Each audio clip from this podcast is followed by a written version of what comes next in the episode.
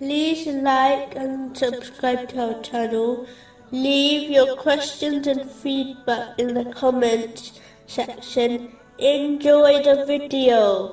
Continuing with the last podcast, which was discussing the aspects of piety, indicated in chapter 34, verse 11. And work all of you righteousness. Indeed, I, of what you do, am seeing.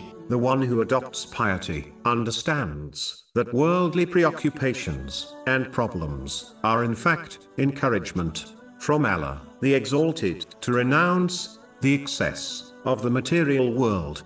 This world is an abode of difficulty and tests, so one should not seek the thing which does not exist in it, namely, true comfort and peace. This in reality only exists in the hereafter. Therefore, it is important for a Muslim to bear the difficulty of the short journey in this world for the everlasting bliss in the form of sincere obedience to Allah, the Exalted. With every passing moment, those who strive to adopt piety are given glad tidings of lasting success in both this world and the next, as the worldly blessings they possess will become a source of comfort for them in both worlds. Nothing, irrespective of its size and location, is out of the reach of the divine sight and hearing of Allah, the Exalted. The Muslim, who understands this divine name, will be extremely cautious in their actions and speech.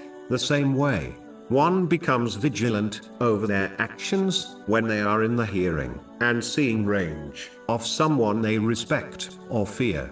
A true Muslim will be vigilante over their behavior, knowing no word or action escapes Allah, the Exalted. In fact, acting in this way is the level of faith which has been described by the Holy Prophet Muhammad, peace and blessings be upon him, in a narration found in Sahih Muslim, number 99. If one remains steadfast on this behavior, then they will eventually reach the level of excellence whereby they perform acts such as the prayer as if they observe Allah, the Exalted. This attitude will prevent sins and encourage one to sincerely perform righteous deeds. In addition, this divine name encourages Muslims never to give up hope whenever they face a difficulty and believe no one is aware or even cares about it. Allah, the Exalted, undoubtedly hears and sees their distress and will respond at the time